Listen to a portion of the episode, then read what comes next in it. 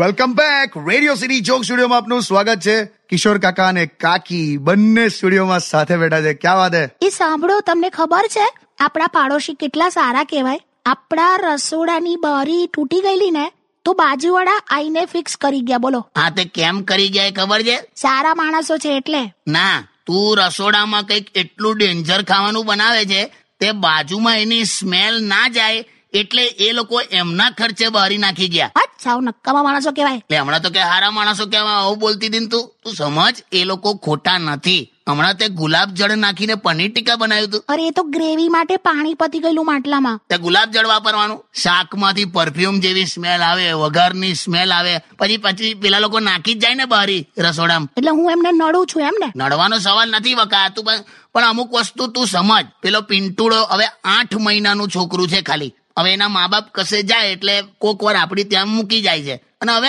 આઠ મહિનાનું છોકરું છે એટલે એ રડે જ યાર જોર જોરથી તે મેં ક્યાં ના પાડી એટલે તો એને શાંત કરવા જોર જોરથી લોરી ગાતી હતી સોજા રાજકુમાર એટલે જ એટલે જ બાજુવાળાએ બૂમ પાડી કે બેન આના કરતા પેલાને રડવા દો મરી ગયા તમે જોજો ને હું આ લોકોને છોડીશ જ નહીં જો એને તો હું આજે જ આમ કહીશ કે હિંમત હોય ને તો એકલામાં આવીને મળ આ તે ધમકી આપી કે ઓફર આલી ધમકી હારું હારું લી હા હા, આ સોંગ સાંભળ ચાલ